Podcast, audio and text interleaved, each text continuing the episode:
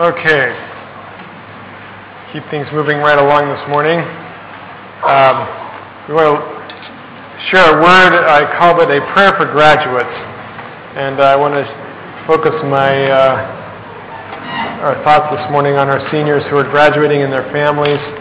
And I thought a fitting passage would be uh, John chapter 17. And as you know, John 17 is uh, Jesus' uh, final prayer right before he went to the cross for his disciples. And uh, it really is an amazing passage of Scripture. There's so much in this, in this uh, passage. Um, and to get the setting and context of this and why I thought it was fitting for seniors, um, you know, Jesus was about to leave his disciples. We're kind of sending our seniors away. We don't leave them, they leave us, is the way this actually works. But uh, Jesus was about to leave his disciples, and he was uh, entrusting them to them the ongoing uh, of his ministry the cross, the resurrection, the future of all those eternal souls that would be saved because of the cross. Jesus was leaving in the hands of the disciples. Now, um, like our high school seniors, uh, the, the um, disciples had been with Jesus for three years, kind of a three year high school kind of deal. And uh, the three years was up, Jesus was leaving, and he was turning it all over to them. And uh, if you know much about what's going on with the disciples at this point, that's a pretty scary thing. And uh, it was clear that the disciples hadn't really got it all yet, uh, didn't really understand all that was going on. And Jesus was completely leaving them. And not only that, but in John 17, he tells them that, by the way, the world hates you, they, they'll want to kill you. Uh, it's just a small problem. Don't worry, because I saved you out of the world. Uh, but I'm leaving you here. In fact, I'm sending you out into that world that wants to kill you. Okay, have a nice life. And uh, he sends them off. And that's uh, sometimes as parents what it kind of feels like when we send our kids out. It's like, you know, it's a scary world out there. It's hostile. We know that they want to kill us. And, you know, here's the deal Jesus says the world hates you because you're Christians. Here's what your parents have done to you, kids. For 18 years, they have taught you everything it means to be a Christian, to live the Christian life, to look like a Christian, act like a Christian. And then they send you out into this world that hates Christians. Like you can go home and thank your parents for that. Thanks for making me a total oddball in the world. And then sending me out on my own to face this world that hates Christians. Uh, well, that's what Jesus did. And uh, when you think about what Jesus prayed here, and he gets down to this last moment, last hours with his disciples, He's taught them, he's instructed them, he's done everything he can. And when all is done, what he has left to do is to pray, to pray for his disciples. And uh, as parents, a lot of times that's what, kind of what it comes down to. We've done our thing, and we send them out as young adults, and then we pray. And that's uh, maybe all that's left. And so I want to share just a couple thoughts from John chapter 17 this morning uh, as, uh, as we do think about sending our kids away uh, as they take this big step in their life, as you students enter into a world uh, on your own in many respects. So let me read uh, Jesus' prayer, and I'll read the whole thing. I, am just going to pick out a few verses, but let me read the whole thing. Uh, when Jesus had finished saying all these things, he looked up to heaven and he said, Father, the time has come Glorify your Son so he can give glory back to you. For you have given him authority over everyone in all the earth. He gives eternal life to each one you have given him. And this is the way to have eternal life to know you, the only true God, and Jesus Christ, the one you sent to earth. I brought glory to you here on earth by doing everything you told me to do.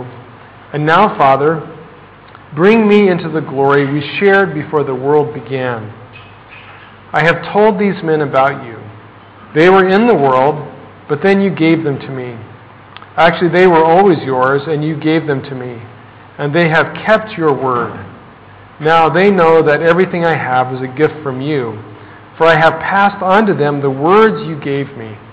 And they accepted them, and know that I came from you, and they believe you sent me. My prayer is not for the world, but for those you have given me, because they belong to you. And all of them, since they are mine, belong to you.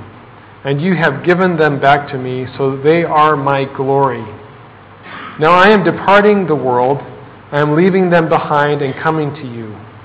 Holy Father, keep them and care for them, all those you have given me, so that they will be united just as we are. During my time here, I have kept them safe.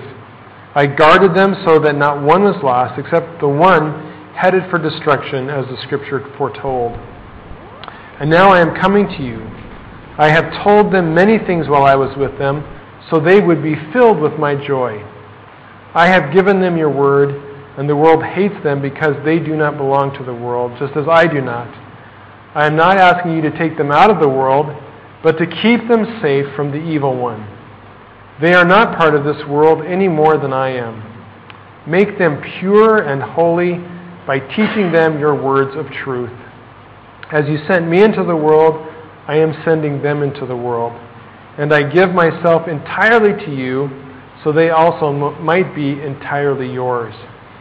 I am praying not only for these disciples, but for all who will ever believe in me because of their testimony. My prayer for all of them is that they will be one just as you and I are one, Father. That just as you are in me and I am in you, so they will be in us, and the world will believe you sent me. I have given them the glory you gave me so that they may be one as we are. I in them and you in me, all being perfected into one. Then the world will know that you sent me and will understand that you love them as much as you love me. Father, I want those whom you've given me to be with me so they can see my glory. You gave me the glory because you loved me even before the world began. O righteous Father, the world does not know you, but I do. And these disciples know you sent me, and I have revealed you to them, and will keep on revealing you. I will do this so that your love for me may be in them, and I in them. Uh, start first off with a word to parents. Uh, he says in verse 2 For you have given him authority, that is the Son. The Father has given the Son authority over everyone and he gives eternal life to each one you gave him. Uh, the bottom line is that our kids belong to God. They really are at best only on loan to us for a short time. He says again in verse 6, I revealed them to the ones you gave me from this world. In verse 9, he says, My prayer is not for the world, but for those you have given me because they belong to you. Uh, they, our kids belong to God. Uh, they're on loan to us for about 18 years. God gives us children for, I think, two reasons. One, to teach us incredible patience. We think our kids, you know, come into our life for their benefit. Really, it's for our benefit. He says, you know, you're, you're very impatient. I've got just the trick. I'll give you children. And 18 years later, we're much more patient, right? Mm, okay, maybe not. Maybe we need 18 more years. Um, he also gives his kids to learn how to trust him more. Great motivator to pray. It's uh, it's having children. We pray for our, we pray. I prayed more since I've had kids because I realize there's a lot I can't do. Um, God gives us our kids. Ultimately, though, they are His care and His responsibility. You know, parents, you are about to let go of your kids. Those of you who have seniors, someday all of us parents do that. We let go of our children. We turn them loose in the world. Their spiritual well being is in God's hands. You don't have to be overly worried. I mean, worry enough to pray, okay? Jesus prayed that the Father would protect his disciples. And the right response for us as parents when we let go of our kids is not to worry over them, not to call them 50 times a day. You know, heaven forbid that you should like show up at their dorm at school, okay? just don't do that, okay? Just don't do that. But pray pray for God's protection over their life. Okay, ultimately, uh, and we won't look at all the verses, but but they are in God's hands, and God is the one who is in charge and responsible for their eternal life and their walk with Him and their eternal existence. And God will take care of our kids just as He takes care of us. He will protect them. Um, Jesus also talks here, and let me address now, turn more towards you who are students. Uh, Jesus makes some amazing declarations in this passage, and there's really four things that I want you as students to grab hold of that I hope will give you something to hang on to as you start life on your own. The first thing is, uh, is making God the number one priority of your life, making knowing God the number one priority in your life. Let me read verse 2 and 3 again. Jesus said, For you have given the Son authority over everyone in all the earth. He gives eternal life to each one you have given him. And this is the way to have eternal life to know you, the only true God, and Jesus Christ, the one you sent. Uh, to know God. He says literally, this is eternal life. To know the true and living God, and to know Jesus, who he sent. Um, what is eternal life? You know, a lot of times we think eternal life means living a really, really long time. And it's true, that's partly what the word means. It means to have a very long life, never ending, in fact. But the word, as Jesus uses it here, has more to do than just how long you live. It really has to do with how deep, the quality of your life.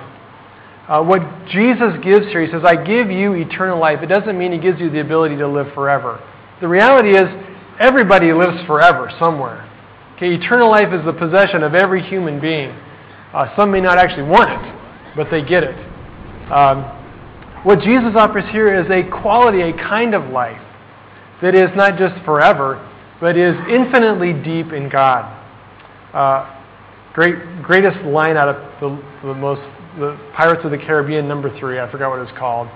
Uh, end of the world. There you go. End of the world. Best line in the movie was this: uh, the trick is not living forever.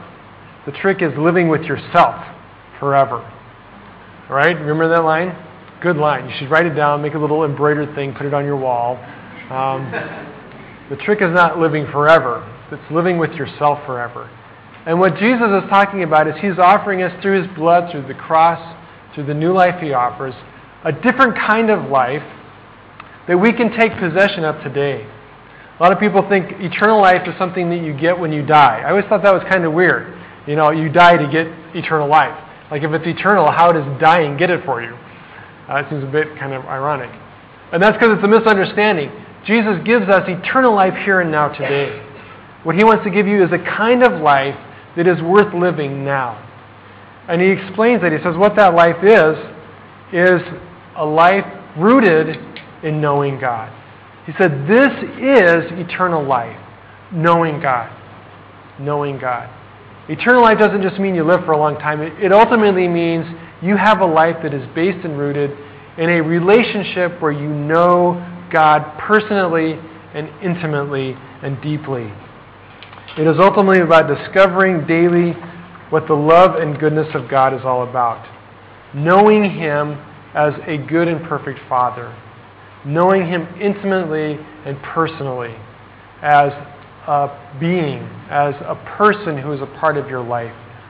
Um, and I don't mean here just knowing things about God.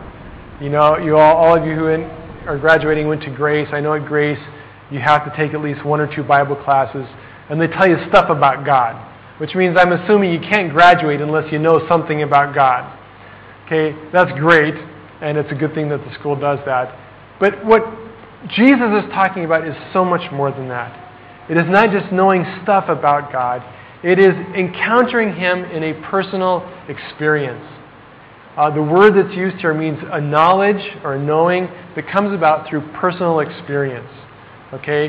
You know, I try to explain to Thai people what cold is. I live in Colorado. I've been out in blizzards. You know, I've been cold. And you try to explain to a Thai person what cold is, and they don't understand because for them, cold is like, you know, when it rains and it's kind of windy and you're on your motorcycle and it's like 60 degrees. And just because they have three parkas on, you know, and look like they're an Eskimo, they think they're cold. Uh, that's not cold, right? We, we know, those of us that live in colder climates know what cold is. Well, how do we know? Well, because we've experienced it. Because we've had frostbite. We've had our nose so cold it just runs like a faucet. And we've had our fingers so stiff they hurt. See, we know what cold is. What Jesus invites us to is to knowing God that way through experience, through encounter. And I pray that that would be the number one priority of your life, that you would seek after God, that nothing would be more important to you in your life than seeking Him daily. And somehow, some way, encountering Him in your life, uh, meeting Him in His Word, meeting Him through prayer, meeting Him through worship, where you taste and encounter and experience the true and living God. And I can tell you, there is nothing like it. There is nothing like coming to the place in your life where you have met God personally, not just through faith, and you know, we all come to faith in God and we He comes into our life, but I mean taking it day by day deeper and deeper and deeper so that you have a walk with Him that is real. The reality is that the world you are going out into will tell you that, you, that first of all, there's no God to know, and that if there is a God to know, you certainly will never encounter him through Christianity or through the Bible. That instead you need to go out and sit under a tree and, you know, suck your thumb and do weird stuff, and then somehow maybe you'll have this spiritual encounter with God. Well, the world can't know God because they don't know Christ and they don't know the cross. You can know God, and I encourage you to make it the pursuit of your life above everything else to know Him. Uh, second thing, um, I really believe that Jesus wants you to be happy. Seems like kind of a weird thing to say. Certainly, I know your parents want you to be happy. All the rules, all the things your parents tell you not to do, they tell you not to do that stuff. They tell you not to have fun because they want you to be happy. Okay? It's the way it works. I don't know. I don't understand it either, but that's what it's all about. They want you to be happy. Okay? And even more so, Jesus wants you to be happy. In fact, uh, one of the most amazing things he says in this prayer is in verse 12, uh, verse 13. He says, And now I'm coming to you, Father. Jesus is praying, I'm coming to you, Father. And I've told these disciples many things while I was with them. Uh, he taught, Jesus taught day in and day out. He taught them many things. He says, I taught them these many things so that their lives would be filled with my joy. Why did Jesus teach all this stuff? Why did Jesus spend all this time and energy telling all this stuff to his disciples? Well, ultimately, one of the reasons is that he wanted them to be filled with his joy. Jesus wanted his disciples to be happy. He wanted them to know uh, a deep and abiding joy, which is part of that eternal life. To be truly happy. Uh, God wants that for you. Uh, he wants you to be happy, and you think, well, that sounds kind of like a selfish thing, but if God wants it for us, it's not a selfish thing. In fact, it's part of what glorifies God. It's part of how He displays His glory in us, as if we're happy. Picture this, you know, a couple stands up and they say, this is, you know, our husband and wife, we have been happily married for 25 years. Or some people say it this way, we've been married for 25 years. You know, 17 of them have been happily. You know, it's not that kind of thing. Um, now, we, we look at that couple and it says a lot about their marriage or their relationship if they can say that.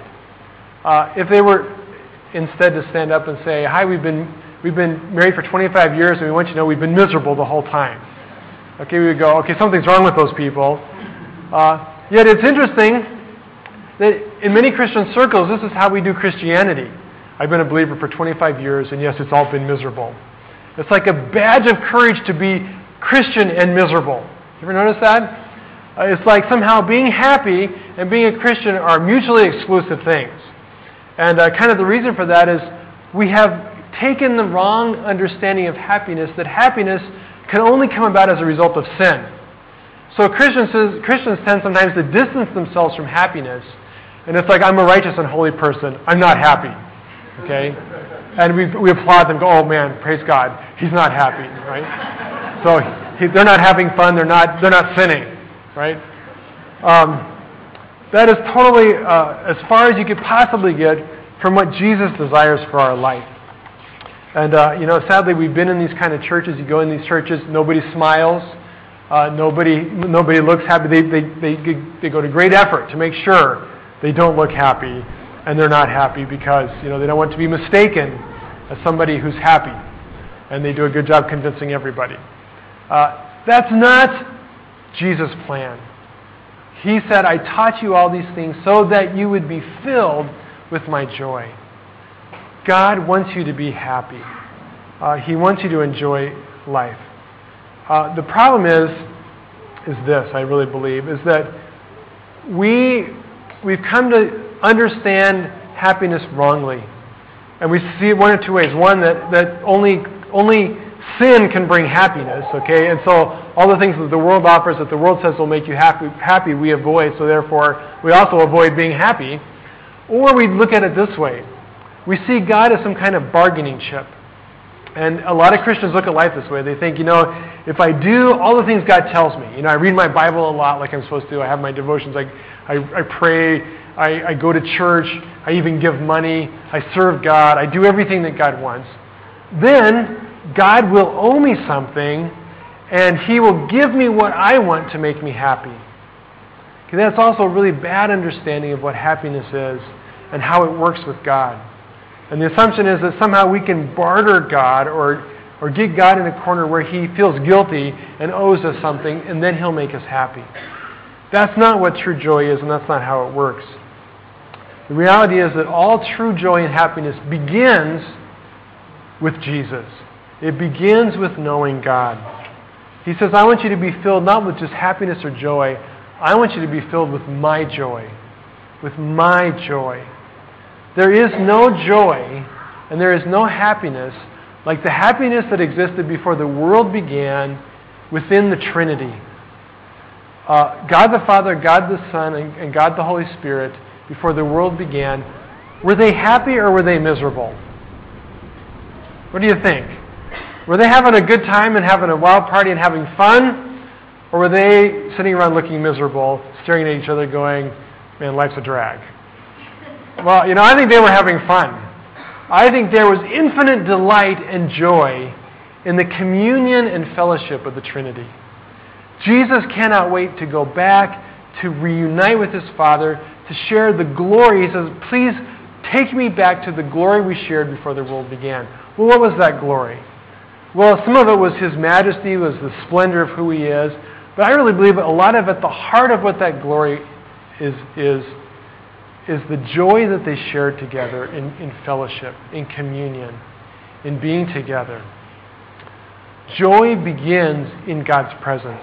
Throughout Scripture, I know a lot of people will find this hard to believe, but actually, if you read the Bible and look for it, it's there. On almost every other page of the Bible is joy, is happiness and delight. And interestingly, over and over again, the, the idea of joy is linked directly with God's presence. Let me give just one example from Psalm 16. Psalm 16 says this, verse 8 I know the Lord is always with me. I will not be shaken, for he is right beside me. No wonder my heart is glad and I rejoice. God, he goes, God's with me. God is right here. I go to class, I go to science, science class. It's boring. I'm about to fall asleep. It's okay. Jesus is right here with me. Some of you still have finals left. You know, you're not sure if you failed this final. You know, you don't graduate. It's a bit scary. Jesus is right beside you.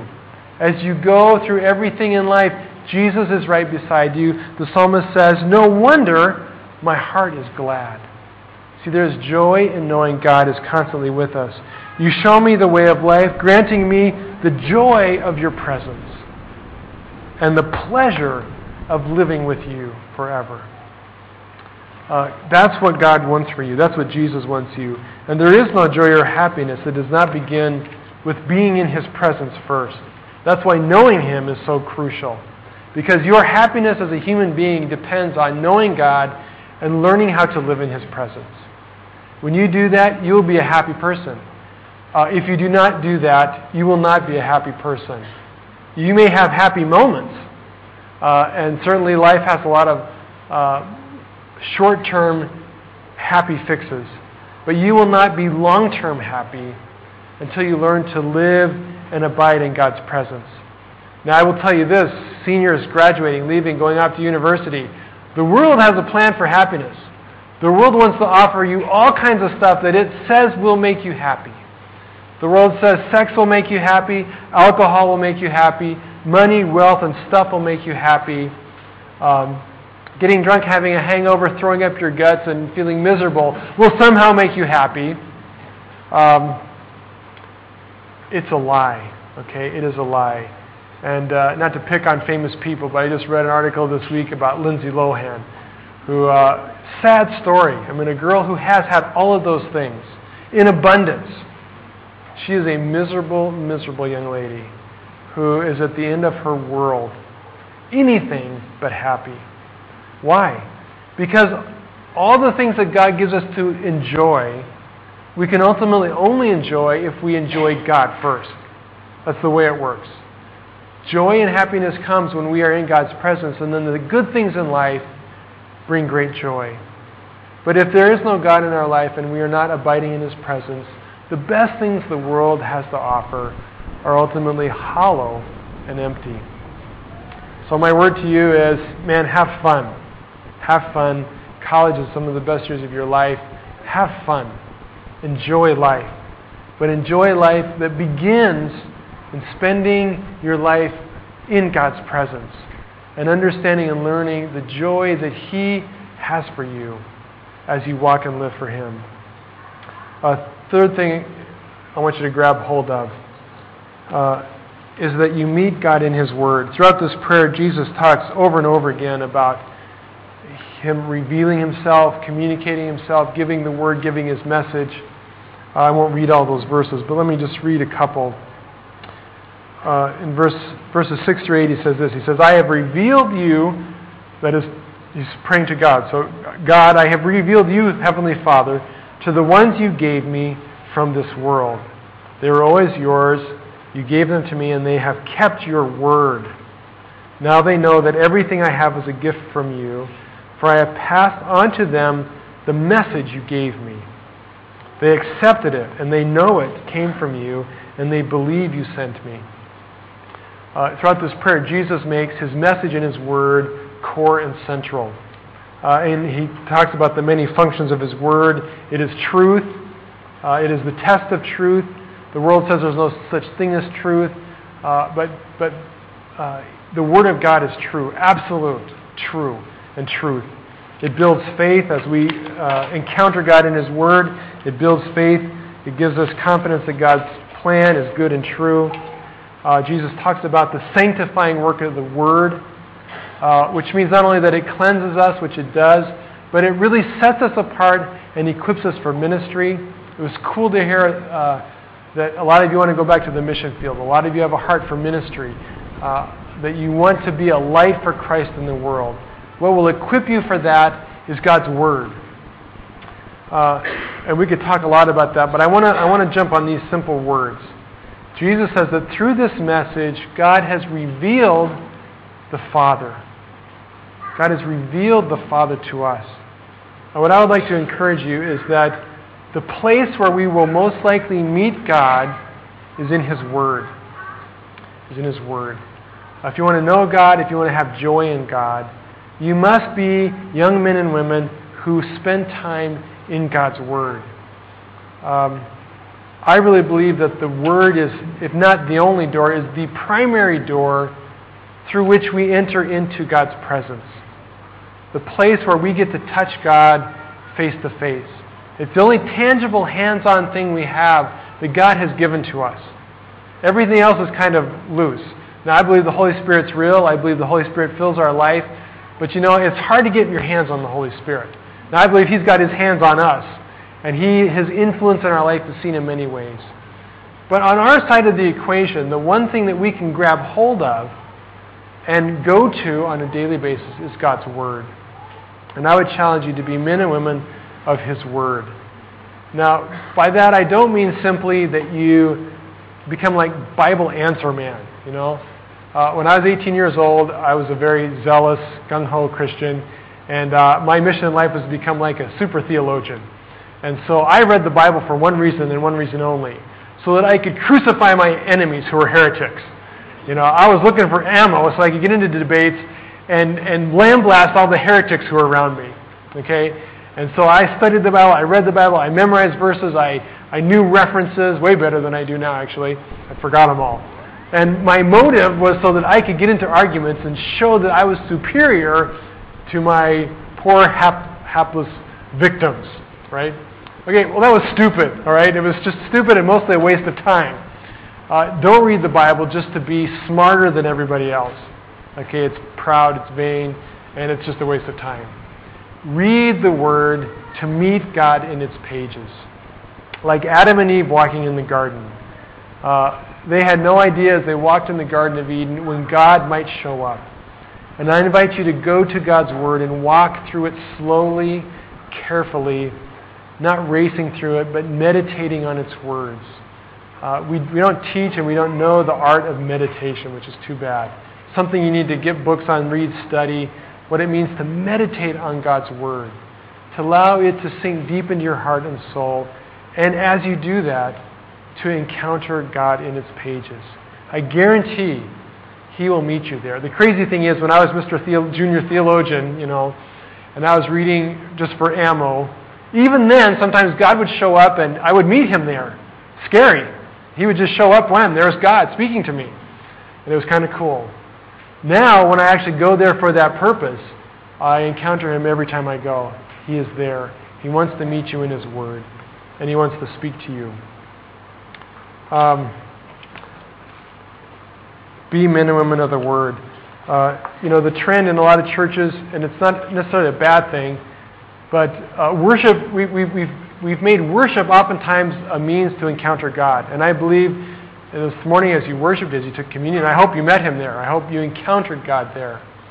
But there's become a move that says, you know, we really don't need the Word or the teaching of the Word or studying the Bible that all we need is worship. You know, all we need is some good praise, praise choruses and our, our, our, our, iPod, some earphones, and, you know, a beautiful walk in the forest, and that's all you need to encounter God. Uh, that's a dangerous path. Jesus didn't say, I came and gave them praise choruses to reveal you to them. He didn't say that, okay? He said, I gave you my message. And through that message, they have, I have revealed you to them. I really believe that when we meet God in His Word, praise becomes powerful and effective. It becomes a great place to meet God. But when we flip those things around, we get in trouble. If we use worship as a way to encounter God apart from His Word, okay, be men and women whose lives are rooted and grounded in God's Word. Last thing, real quick. Uh, and actually, I don't have time to talk about this one because it's just too much. But it's an amazing concept, and I want you to, you know, in your life somewhere, you know, maybe down the road 20 years from now, like do a really deep study on these verses and decide they're really cool. That's what happened to me. Uh, verses 21 through 23, Jesus, towards the end of the prayer, says this. Uh, he says, My prayer for all of them, that includes us. Jesus was praying for you and I as he prayed these prayers. He had us in mind when he said this. He says, My prayer for all of them is that they will be one, just as you and I, Father, are one. That as you are in me and I am in you, so they will be in us, and the world will believe you sent me. Um, he says, I have given them the glory you gave, the glory you gave me, so that they might be one, just as we are. I and them, and you and me all being perfected into one. Then the world will know that you sent me and will understand that you love them as much as you love me. Uh, you can do, we can do a whole series of sermons on this passage. It's amazing. Uh, but basically, Jesus says that his one of his earnest prayers for the church, for the, the disciples, is that we, as, as God's family, would be one. And what I believe he means by that is that we would be connected in intimate community. That we would be the kind of people who have real, authentic, genuine relationships with each other, where we love each other, where we have compassion for each other, where we are some way intimately involved in each other's lives. To do that takes incredible humility. It takes unselfish living. And uh, to be honest, I think the church is light years away from this. Okay, I think if we've messed anything up, we have messed this up. And so, my challenge to you, graduates, take this and make your generation the generation that does this. Okay, show us, because we haven't done it at all, or very poorly. And the world is waiting for this. Jesus says this He says, This is your greatest apologetic. You know, when I was in the 70s, uh, Josh McDowell and a lot of these guys were writing books about defending your faith and evidence that demands a verdict and how to argue the world into believing God is true. And we've done that now for 30, 40 years. We've got proofs and arguments, and we can debate people into the ground. And you know how many people have come to Christ through that? None. Very few. Because it does not convince anybody of anything. Jesus said this Your apologetic is this. When the world sees how you love each other and how you live together as one, they will know that God sent Jesus into the world and Jesus is for real. They will know that God loves you with the same love that He loves Jesus the Son. It is our only apologetic. It means defense. Okay, not that we're sorry. It means our defense of the faith. The only defense we have for the faith, the only thing that we can show the world that proves that, that it's true, that it is real, is when we walk and live in unity. So that means pursue friendships that are deeply intimate and real, where there is community. When you get married, that's why it's so vital that your marriages are solid and where you, as a husband and wife, live together as one flesh. Because when you do that, it proves to the world that Jesus is real and that He loves us. Uh, find churches that, that make community a value. And get involved in home groups and in small groups where you are connecting with other believers and you are living out unity, intimate community with other believers in Christ. Because it is the only proof we have to the world that Jesus is for real. Okay, all the other evidences uh, will bounce off uh, deaf ears. But when they see God's love at work am- amongst us, it's powerful. It's powerful. The world is desperately looking for a church that will reflect God's love in its relationships, that's real. Uh, that's, a, that's, that's a life mission there, okay? And I challenge you guys to make that a core value of your life. I want to close with reading something that's been very helpful for me. And it kind of ties all these thoughts together. Um, this actually is from the, out of the autobiography of George Mueller, who lived a whole long time ago. And it's kind of written in Old English, so please bear with me. Uh, but it's about his own personal walk with God and something he learned uh, about how he made this happen, knowing God, experiencing God's joy, um, being with God and in His presence. And I hope it's helpful to you, helpful for you. Um, it's been very helpful for me, and I read this often. Um, and so I hope for you as seniors especially, it'll be something you can take with you that will help you as you seek to, to have your own walk with God. Um, he writes this. He said, While I was staying at Nailsworth, it pleased the Lord to teach me a truth uh, which I did not receive from a human teacher, as far as I know, uh, the benefits of which I have not lost, though now more than 40 years have passed away since then. The point is this I saw more clearly than ever that the first great and primary business to which I ought to attend every day was to have my soul happy in the Lord. The first thing to be concerned about was not how much I might serve the Lord or how I might even glorify the Lord, but how I might get my soul into a happy state and how my inner man might be nourished. And you might be thinking, okay, this guy's weird. Okay, just hang with me. Okay? Um, he said, If I might set to seek the truth before the unconverted, or I might seek to benefit believers, I might seek to relieve the distressed, I might in other ways seek to behave myself as it becomes a child of God in this world. But if I was to do, to, were to do that not being happy in the Lord, and not being nourished and strengthened in my inner man day by day, all this would not be done in a right spirit or heart.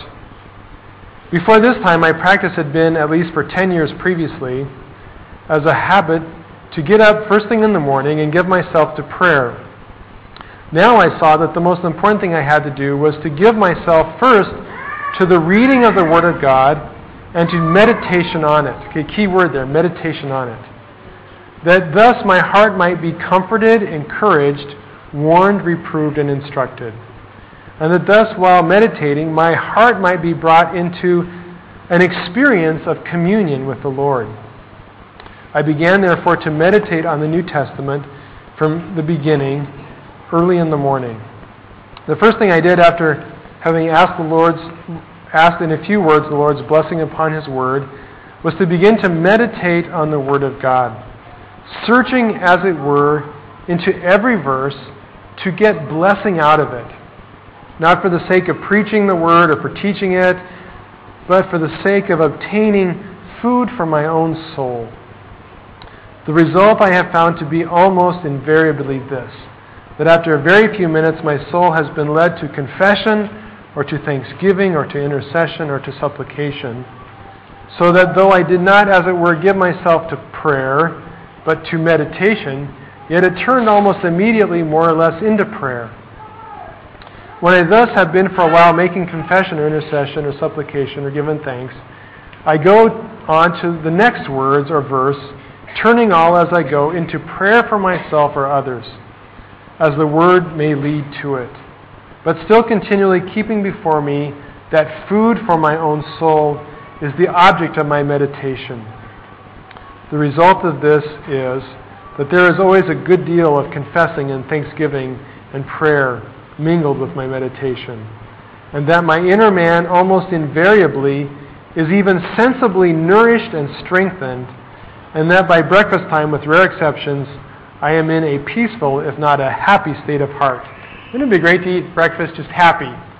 Just go to breakfast, you know, you've been with God, you're just happy. Okay? Is that does that describe any high schoolers you know? I don't know. I'm just shooting for a wake, right?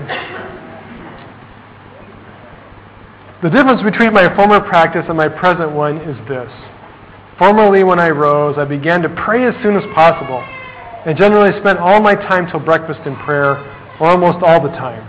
At all events, I almost invariably began with prayer. But what was the result? I often spent about a quarter of an hour or half an hour, or even more, on my knees before being conscious to myself of having derived any comfort or encouragement or humbling of soul. And often after having suffered much wandering of the mind, for the first 10 or 20 or 30 minutes or more. Only then. Ever had that experience?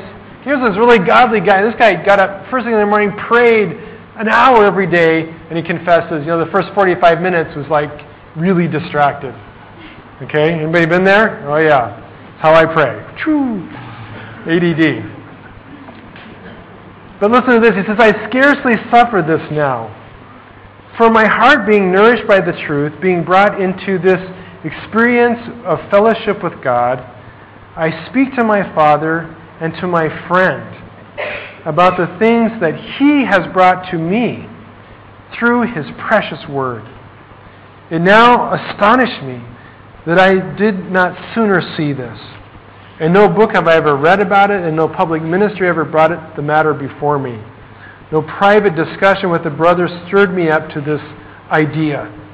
Yet now, since God has taught me this point, it is as plain to me as anything that the first thing the child of God has to do morning by morning is to obtain food for his inner man. As the outward work of man is not fit for any length of time except we take in food, and as this one of the and as it is one of the first things we do in the morning, so it should be with the inner man. We should take food for that as one must allow. Now, what is the food for the inner man? Not prayer, but the Word of God. And here again, not the simple reading of the Word, so that it only passes through our minds like a freight train, uh, or as water runs through a pipe, but considering what we read, pondering over it, and applying it to our hearts. I dwell so particularly on this point because of the immense spiritual profit and refreshment I am conscious of having derived from it myself. And I affectionately and solemnly beseech all my fellow believers to ponder this matter. By the blessing of God, I ascribe to this mode the help and strength which I have from God to pass in peace through deeper trials than in various ways I ever had before. And after having now uh, uh over 40 years practiced this way, I can most fully in the fear of God commend it. How different when the soul is refreshed and made happy early in the morning from what it is when, without spiritual preparation, the service, the trials, the temptations of the day come upon us. Let me just add one thought to that. It's a great principle, great truth, and I challenge you to do it. Now, some of you, you know, morning, it's just ain't going to happen. You know, getting up early in the morning, it's just not going to happen. You know, and I'm one of those people that takes 12 cups of coffee, you know, and a, a few Red Bulls uh, be, before anything kicks in. Okay, uh, don't worry about so much the timing. Okay, do it when your brain's on. Okay, if for you it works great at 10 or 11 o'clock at night, doesn't matter. The time's not what matters. What matters is that you feed your soul in God's Word and you allow yourself to meet Him. And, and that's what we as parents, that's what we long for for you. Of all the other stuff you do and succeed and, and will accomplish, we, is great. But what we pray is that you would walk with God, that you would be a person who knows His grace in your life. Uh, we're going to close this way. I'd like to have all the seniors come back up, and I'd like to invite their parents to come also. And we just want to do what Jesus did for his disciples. We want to pray over you. And uh, we're going to ask the parents to come and pray over you. And uh, if you'll all come, and they'll get kind of little spread out. And I'm going to ask Rick to also come. Uh, if you don't have a parent here, come anyway, and we will we will uh, lay hands on you. And just invite you to kind of um, gather around your students, lay hands on them, and uh, we we uh, we thank you for being a part of our fellowship, uh, for being a part of our family here, for the service you've given, and we really do just want to bless you as you go out. And I'm going to just ask Rick to pray, and uh, but before we do that, let's just give a moment for uh, you as parents to pray over your kids. Uh, as we do that, those of you in the audience, pray silently. Uh, some of you have been teachers. If you want to come and join and pray, that would be awesome. Uh, it would be great. And let's just uh, really pray for God's protection and His anointing over these students.